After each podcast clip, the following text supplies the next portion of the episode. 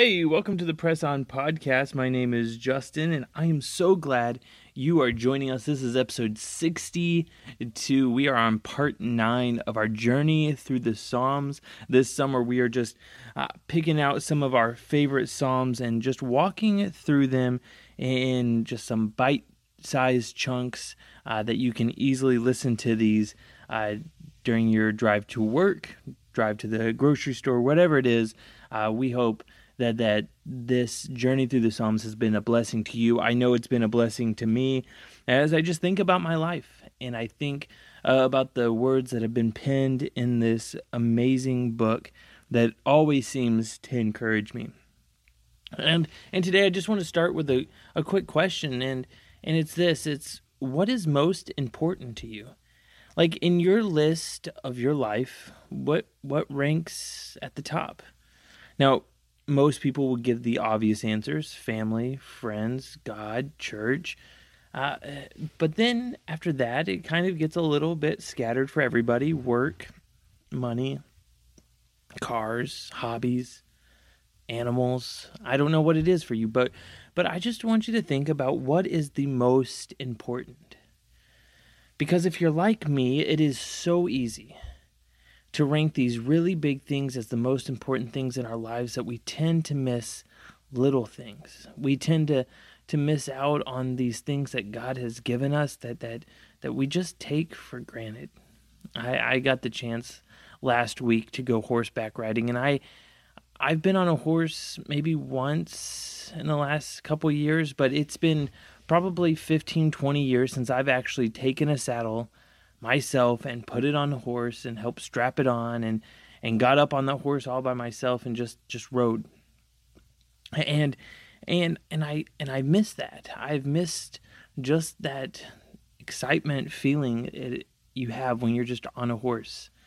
And, and it was one of those little things that I realized that when I was younger and I did that more often I took it for granted. And there's these things in our lives that that, that we miss out because we're so focused on what we consider more important.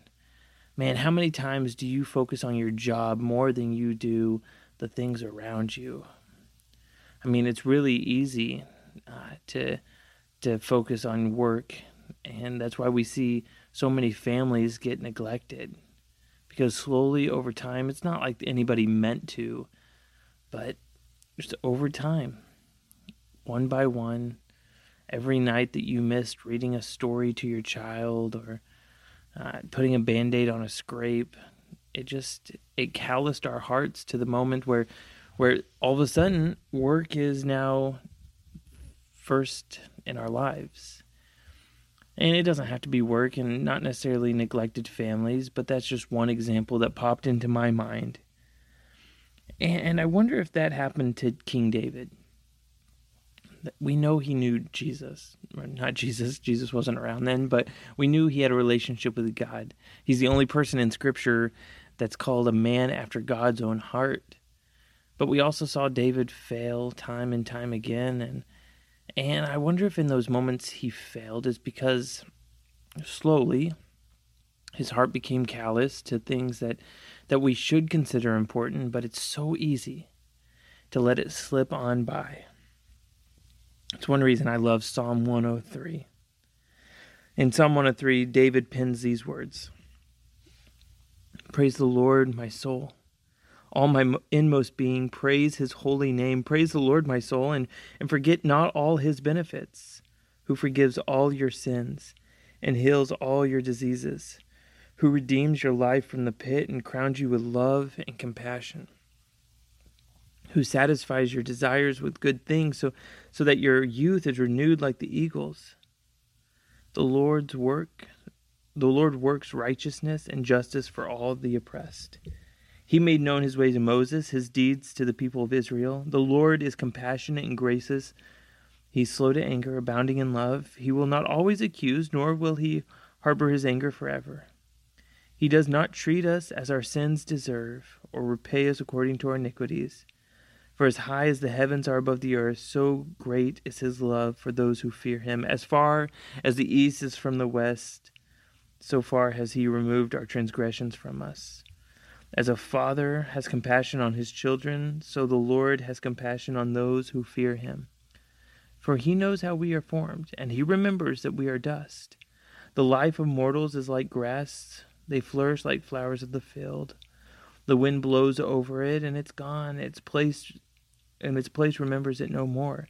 But from everlasting to everlasting, the Lord's love is with those who fear him, and his righteousness with their children's children, with those who keep his covenant and remember to obey his precepts. The Lord has established his throne in heaven, and his kingdom rules over all.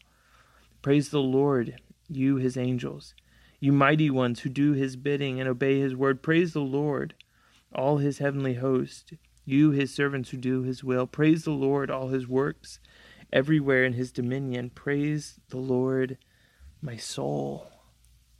And I and when I think about this psalm, I, I don't dive into each little thing because there's so much we can talk about, especially how that he he doesn't harbor his anger forever and and how he doesn't repay us for how our sins truly deserve to be repaid but what I really think about in this psalm is all those those things combined.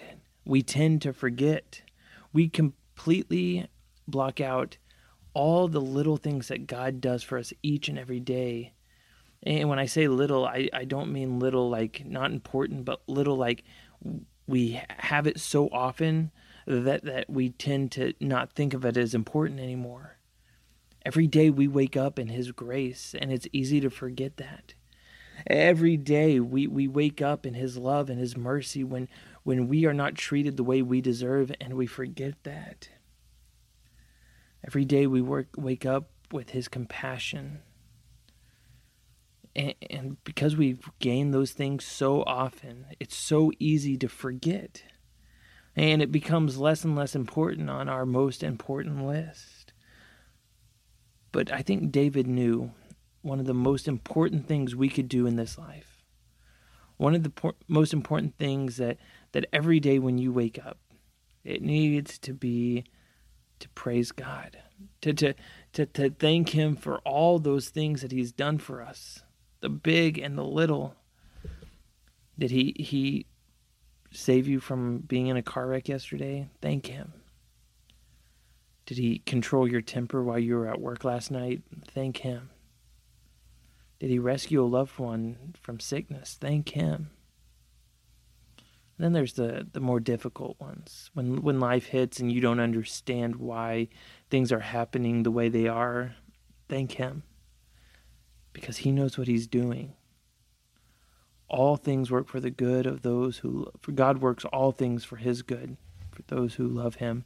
It, that that promise in Romans doesn't doesn't mean that that all things are going to work out well, but God's going to bring good out of all circumstances. And we don't always understand that. So when when trials and storms and struggles hit in this life, thank him. When you sit down and think about the most important things in your life, I I hope uh, above your job. I hope above your your your pets, above your friends, even above your family. As cheesy as it sounds, I, I pray that, that God is there and you thank Him.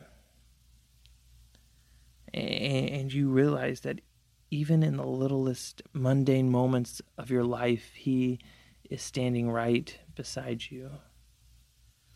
Let me ask you another question. If he took away all the things on your most important list, if tomorrow you woke up and your family wasn't there, your job wasn't there, your health wasn't there, could you still thank him? Could, could you still utter the words of David? Praise the Lord, my soul. All my inmost being praise his holy name. Praise the Lord, my soul, and forget not all his benefits. There are so many benefits God gives us freely because of how deeply he loves each one of us. And I pray that we don't ever forget that because that's the most important thing. So this week, set aside some time to just truly thank Him. And as you do that, I pray you do one other thing, and that's to press on. Hey, can't wait to see you next week. Until then, adios.